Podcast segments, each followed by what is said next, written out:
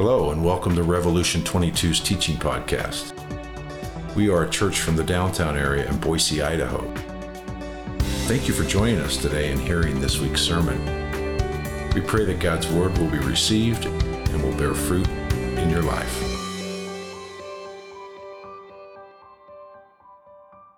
Well, have a seat. Good morning. And well, just so you know, this is our last teaching from the book of Habakkuk. We've made it. And I thank God that uh, it's been such a blessing to go through this book in this season. We couldn't have planned this by ourselves. It was totally God thing, and I thank God that we've learned so much from the book of Habakkuk in the last couple of months. And so last Sunday, I did a kind of a recap, a summary from the book of Habakkuk, and we, we learned about how when we see evil all around us, looking at the book of Habakkuk, how do we respond to evil that we see in the world around us? And we, we learned that we have to learn to give it to God, that we have to listen to God and trust in God. And the truth is, we cannot do those things unless we understand who God is.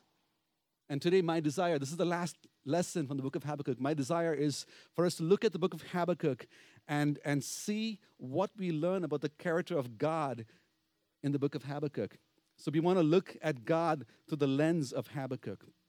And the truth is, the proper understanding of the character of God affects every aspect of our lives. It transforms us when we see God for who He is. And we cannot give to God unless we believe that the Lord is faithful. We cannot give it to God unless we believe that the Lord is righteous. We cannot give it to God unless we believe that the Lord is just. We cannot listen to God unless we believe that the Lord speaks to us. We cannot listen to God unless we believe that the Lord has a desire to communicate to us. We cannot listen to God unless we believe that God has something profound to speak to us. We cannot trust God unless we see that God will never, never leave us nor forsake us.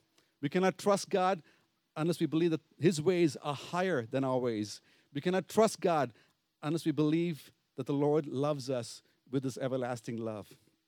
So, our desire today is to look at God's word and see what we learn about Him. Okay? And before we go there, I want to I want to zoom out a little bit. I want us to look at these. There are four questions that are very philosophical in nature, and we're kind of put together by much more smarter people than I am. Okay? And the four questions that every human being has to answer.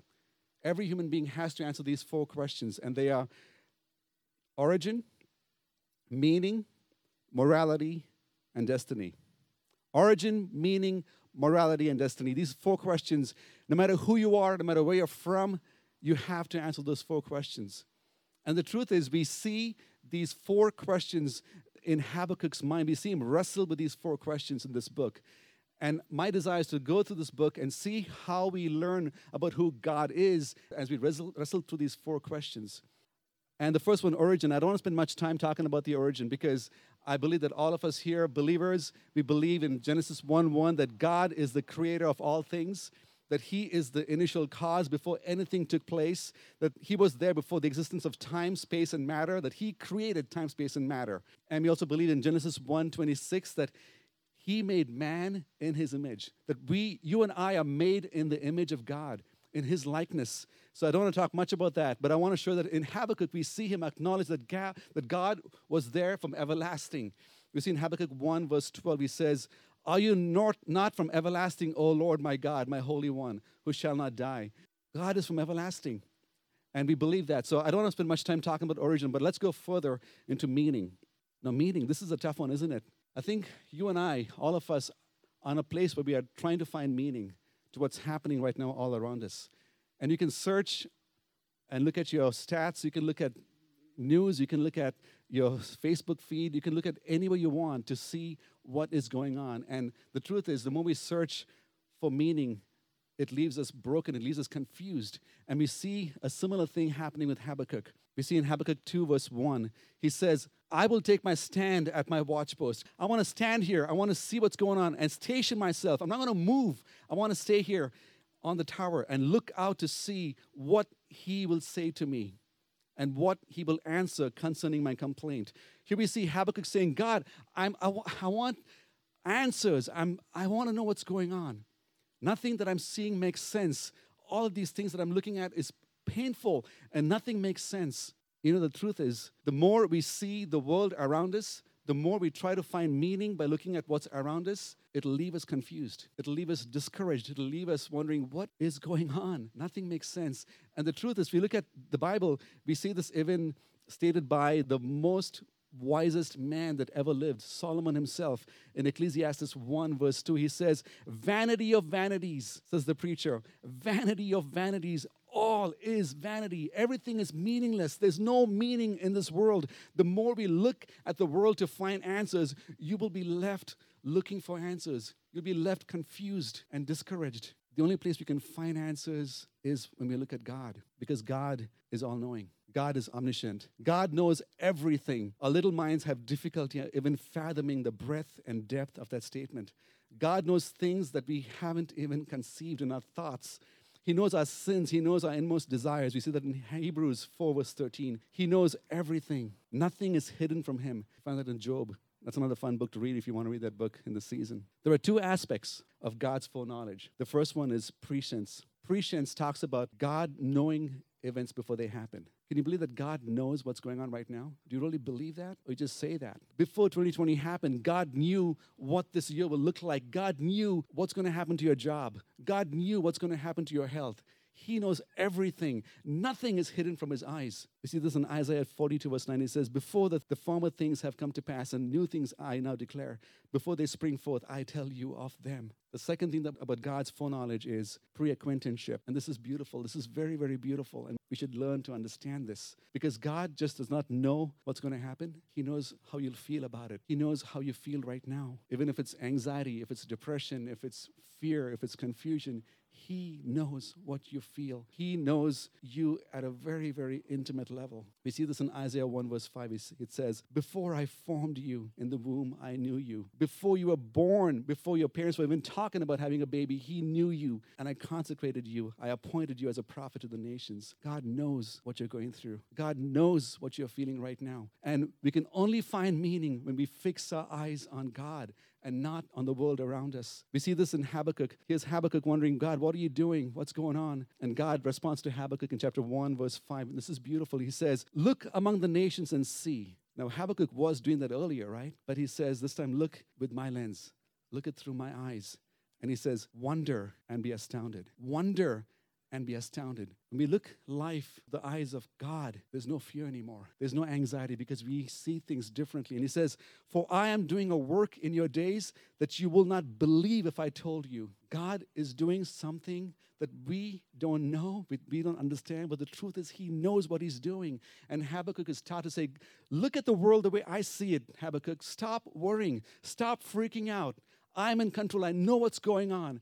I know everything. I am all knowing. God is never caught off guard. God is never surprised. God is never startled or spooked. Our purpose and our meaning does not come from looking at the world. It doesn't come from what we do and how healthy we are or what we can achieve on this earth. It comes from us looking at God. Our meaning and our value comes from God. The third thing I want to talk about is morality. So, morality is the human attempt to define what is right and wrong about our actions and thoughts and what is good and bad about us about our being who we are. Now, the thing is, we cannot talk about morality without talking about evil, right? Because evil, if we have to talk about evil, we have to define what that is. And we cannot talk about evil without acknowledging that there is a moral giver. If you have to define what is good and evil, we have to talk about who is the moral giver. And we believe that God is the ultimate moral giver. We have seen this where human beings have taken on that ownership of saying, I'm going to set the standard from right and wrong. People in power, and we've seen how that looks like. We've seen millions of people being killed because they thought that was the right thing to do. So obviously, we don't have the ability to distinguish truly what's right from wrong because we are selfish. So we have to look at someone who's outside of our humanity to define right from wrong. And we see this struggle because so often we put God in a box to make it look as if how I should think right and wrong should look like. And we see the struggle in the book of Habakkuk. We see his struggle to understand God's standard of morality. So, first off, I want to state this God is holy. God is holy. There is no sin in God. There's absolutely no sin. He's righteous. He's pure. There's no evil in him. We see this in Revelation 15, verse 4. There's a lot more I can share, but I just want to share this one verse. It says, He who will not fear, O Lord, and glorify your name, for you alone are holy. all nations will come and worship you, for your righteous acts have been revealed. The first thing is God sets the standard of morality. He is the standard. The second thing we have to remember is that God is the one who opens our eyes to see evil around us. It's not us, it's not you or me who is researching and finding all these things that are happening. It's actually God who reveals these things to us. And we see this in the book of Habakkuk. He realizes that in Habakkuk 1, verses 2 and 3, he says, O Lord, how long shall I cry for help, and you will not hear, or cry to you violence, and you will not save? And look at verse 3. It says, Why do you make me see iniquity? And why do you idly look at wrong? He realizes that God is the one who's opening his eyes to see what's happening around him. You know, church, the more we think that it's our rationale, our understanding of what we are seeing in the world, and we think that I'm smart to understand what's right and wrong, the more we kind of run in our own direction and move away from God's morality and we do things on our own. The more I can say, God, I see wickedness and I thank you for opening my eyes to see what, what you are seeing right now. There's a brokenness that comes about our hearts. And we see a change of heart in Habakkuk from chapter 1 to chapter 3. There's a huge transformation. And it's because he realizes that God is the one who's revealing things to him. It's not his wisdom, it's God's wisdom that God is showing him things that are happening all around him. The more we fix our eyes on Jesus and say, God, thank you for opening my eyes to see these things, the more we have a very, very humble and a contrite, a broken heart when we see the wickedness that, that we see all around us. So the first thing is God is the one who sets the standard for morality. Second thing is God is the one who opens our eyes to see what's going on, the right from the wrong. The third thing is very important too. The third thing is God wants us to respond to wickedness by still following and upholding his standard of morality. We cannot respond to wickedness in our own way. We still have to remember what God wants us to do in response to this wickedness that we see around us. And we see Habakkuk struggling with this because here's Habakkuk, right? He is from the people of Israel, the people that God Himself gave the law to. They had the law from Moses that God had spoken to Moses. And Habakkuk has a hard time to reconcile the fact that in God's standard of morality, he and his people are as wicked as the people of the Chaldeans. Because the Bible says that all have sinned and fallen short of the glory of God. And Habakkuk has a hard time to see that in God's eyes, everyone is fallen, everyone is wicked. And the truth is that God's moral standard does not take our nation into consideration. This is, it has to sink in. That God does not see which country we, we belong to for to, to meet his moral standards. He looks at he looks at what we are doing in response to what God has shown us. God does not see if our country's economy, if that meets to his moral standard. We can be a better nation wealth in our wealth, but that does not make us righteous before God. And this is a hard one. God's moral standards does not take our country's constitution into consideration. If you think about this, here's Habakkuk with the constitution that God had given to Moses to his people. And God is saying, You are wicked and you are going to be punished for your sins. God does not see those things, dear friends. I think so often, you know, I'm thankful. I'm thankful that I, I'm in this nation. I'm thankful that this country has welcomed me as a citizen of this land. I'm thankful for the blessings that I've seen God do in my own family because of my of me living here. But in God's eyes, we all are broken. Every nation is broken. Every nation needs Jesus. Because the only thing that God looks at to see if we can make it and meet his moral standards is, you know what? Is Jesus Christ and nothing else. And nothing else. He's the one who paid for our sins on the cross because we could never pay the debt we owed to receive the grace of God that we never deserved. And if we put our confidence, our weight on anything else but that, we're missing the point. We're missing the point. And Habakkuk had to figure this out to say, Goodness, I am broken. Our nation is broken because we don't value God. Every nation under the sun needs Jesus. Every nation under the sun has sinned and fallen short of the glory of God. And Habakkuk gets it. He gets this. In Habakkuk 2, verse 4, he says, Behold, his soul is puffed up. It is not upright within him. But the righteous, the righteous have only one way to live, and that is by faith. That is by faith. The only way we can have a right standing before God is to live in faith. The only way we can actually measure up to God's standard of morality is through Jesus Christ. That's it. That is it. Habakkuk had to understand that God is righteous, that God is just, that God punishes evil that God does not show partiality. He only looks at his son. The truth is, in this reality, we see God stirring Habakkuk's heart. His tone changes. The way he speaks to God changes. And I'm sure that God is working in our hearts right now and showing us the brokenness that's all around us to see how we have failed to add up to God's standard of morality. But the truth is, we learned this last week with the Brent shadows about how we ought to move with God, that the way we respond to evil, the way we respond to the brokenness, that we have to be aware of how we are fighting and who we are fighting against. You know, in 1 Peter 1, verse 14 to 16, it says, As obedient children, I love that phrase, as obedient children, do not be conformed to the passions of your former ignorance, but as he who called you is holy, you also be holy in all, in all your conduct, since it is written, You shall be holy, for I am holy. This is from Leviticus 20. When we learn to move with God, when we see evil, we realize that He is the one who fights our battles. He's the one who's fighting on our behalf. You see this in Exodus 14, verse 14, Deuteronomy 1, verse 30. And this verse, I'm sure all of you know this verse, Ephesians 16, verse 2.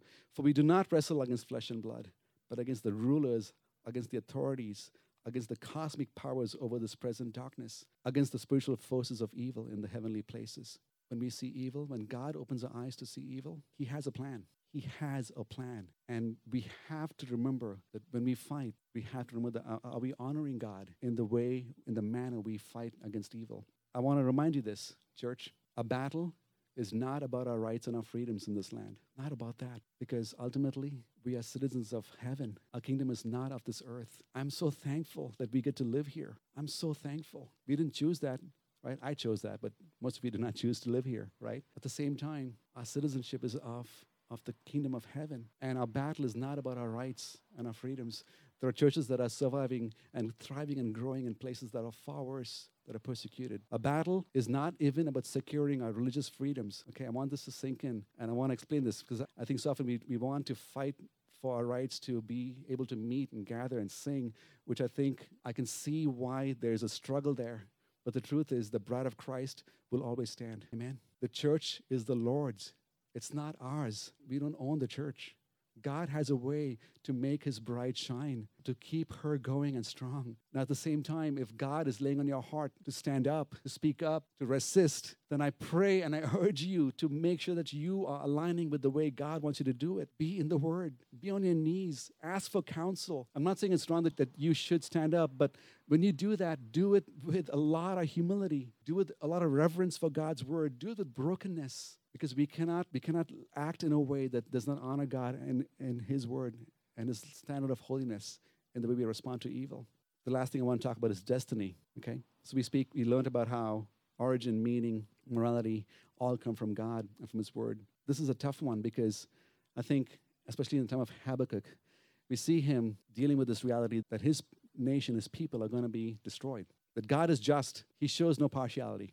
And what's next? What's next? What comes after this? We see him that God is counting his people as the ones who are going to be destroyed. But we see something change. We see changes that take place in Habakkuk's heart from chapter 1 to chapter 3. We see a drastic change in the way he sees his gloomy and dark situation. And it turns to praise, it turns to worship, it turns to glorifying God in spite of what's going on. And I want to show you how that how it happens much as I can. The first thing I want to say is that in every situation that we go through, this is the reality.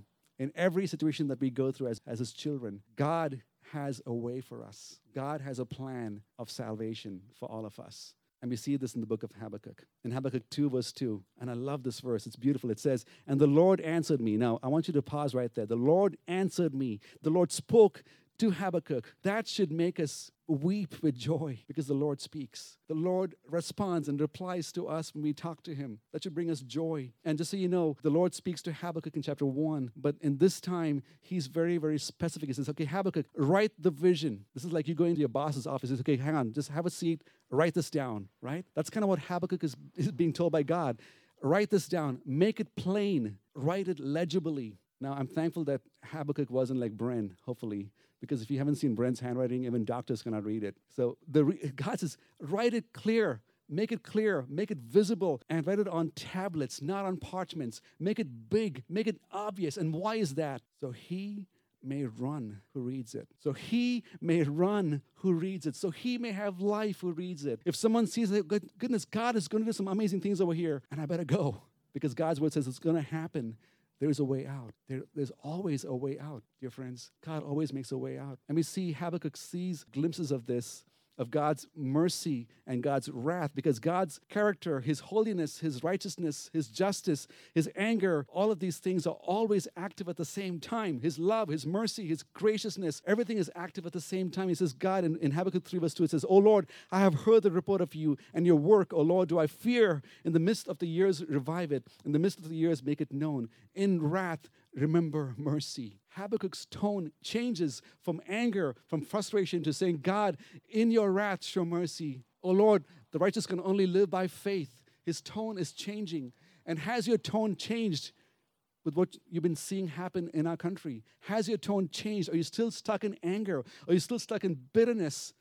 Or is God softening your heart? Are you seeing things the way God is seeing things? Are you so stuck in your anger and bitterness? The more we see God, the more we see life through his eyes, he humbles us. He humbles us because we realize that we need him, and in him alone there is meaning. In him alone there is comfort. The truth is, the Lord always shows mercy to his people, to his chosen ones. And we see Habakkuk having glimpses of this. And he uses a word which is very, very profound for even him. I don't think he fully understood what this word meant. He says in Habakkuk 3, verse 13, he says, You went out for the salvation of your people, for the salvation of your anointed. Now, he does not say you out to, to save your people. He says you out for the salvation of your people. Salvation is being saved on an ongoing basis. And he also says for the salvation of your anointed. Some scholars say that he's talking about Jesus over here, the coming of the Messiah. God has given us a way out. God always provides a way. You know, Habakkuk is looking back in chapter 3 to all the things that God has done in the history of his country, saying, God, you were here. You rescued us. You fought our battles and is rejoicing in that. I want to remind you that we can do that too. You can look back at a time before you know Christ and how your life was and say, God, since then, even before then, you were merciful and gracious to me. And since then, you have been faithful to me all along. You've been good to me, God. I want to look back and rejoice. I want to look back and celebrate because you have been faithful to me. You know, Habakkuk did not get to see this in his lifetime of God punishing the Chaldeans. He wasn't alive when he saw Jesus become flesh to live among us. But the beauty is we have, we know the story. We know what happens years after Habakkuk. And I want to mention this to you, for those of you who don't know Jesus as your savior. Savior, our destiny, our future is in the hands of God. That's why we don't worry about today. That's why we don't worry about what's going to happen to our earthly bodies. We have a future, an everlasting future. All this is going to pass. He's going to make all things new. And we have the joy of living right now because we know He's with us. He strengthens us. He gives us peace for each day to live for Him. John 10, verse 9 says, This is Jesus' words, beautiful words. He says, I am the door. If anyone enters by me, he will be saved and will go in and out and find pasture. John 14, verse 6 says, Jesus said to them, I am the way, the truth, and the life. No one comes to the Father except through me. Jesus is the start, He is the journey, and He is the destination of our salvation. He's with us all along the way. Do you have that faith? Do you have that joy that we have a future in God? Or are you still looking for your destiny, for your purpose in the world around you? Because I think it's becoming very obvious that putting our faith in the world around us is going to disappoint. A life without meaning, a life without any meaning, leads to a loss of purpose. A life without moral absolutes leads to a loss of pleasure. A life with a destiny leads to hopelessness and death. And only in Christ we have this. And we see this, we see Habakkuk wrestle with this from the beginning. And then as the chapters go by, we say there's about, about around 10 years, maybe less than 10 years of timeline between chapter 1 and chapter 3. We see a huge, huge change in his heart from anger and bitterness to, to praise and worship. Today we're going to have communion. And I think it's very, very appropriate for us to do that together because those of us who know Jesus as our personal Savior can celebrate knowing that He is with us, that in Him we have meaning, in Him we know what's right from wrong, in Him we have a future. And the band can come forward if they want to. I want us to celebrate this. So if you can, please go get your, your cups and your, I think it's all in one kind of package deal. If you can get your packet uh, for your, the bread and the wine, I want us to do this together. The truth is that without this, without what Jesus did for us on the cross, we will not have this joy. We will not have this peace. The whole world can go in a basket. It doesn't matter. We have this hope in this life on earth that He will sustain us, He'll take care of us, right? And we have a, we have a hope for the future as well. And it's only, only because of his son Jesus. I thank God that, that God in his mercy revealed his son to us. I thank God that in His mercy, He showed us the way to salvation, that we don't have to be lost and confused and bewildered and broken. God has shown us the way to salvation, that we have hope in Him. So let's rejoice, okay? In Matthew 6, it says, While they were eating, Jesus took the bread, and when He gave thanks, He broke it and gave it to His disciples, saying, Take and eat. This is my body. Let's partake in it. And then he took the cup, and when he had given thanks, he said to them, Drink from it, all of you. This is my blood of the covenant, which is poured out for many for the forgiveness of their sins. Let's drink from it. God, we thank you for the book of Habakkuk. We thank you for showing us that in only you we can rejoice through suffering. Only in you we have a hope, we have future, we have meaning, we have purpose. Only in you, God. God, I pray that you'll, you'll break our hearts for the world around us, that you'll bring us to our knees, that we'll pray for our world, We'll pray for peace, that you will help us to realize that you are in control, that you are God. We thank you for your Son, Jesus, for sacrifice, for making us a way to know the Father. In your precious name we pray. Amen.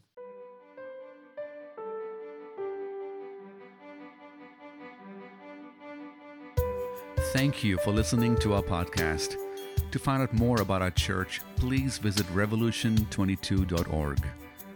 We encourage you to not neglect meeting together as believers. And may you continue to love God and love others.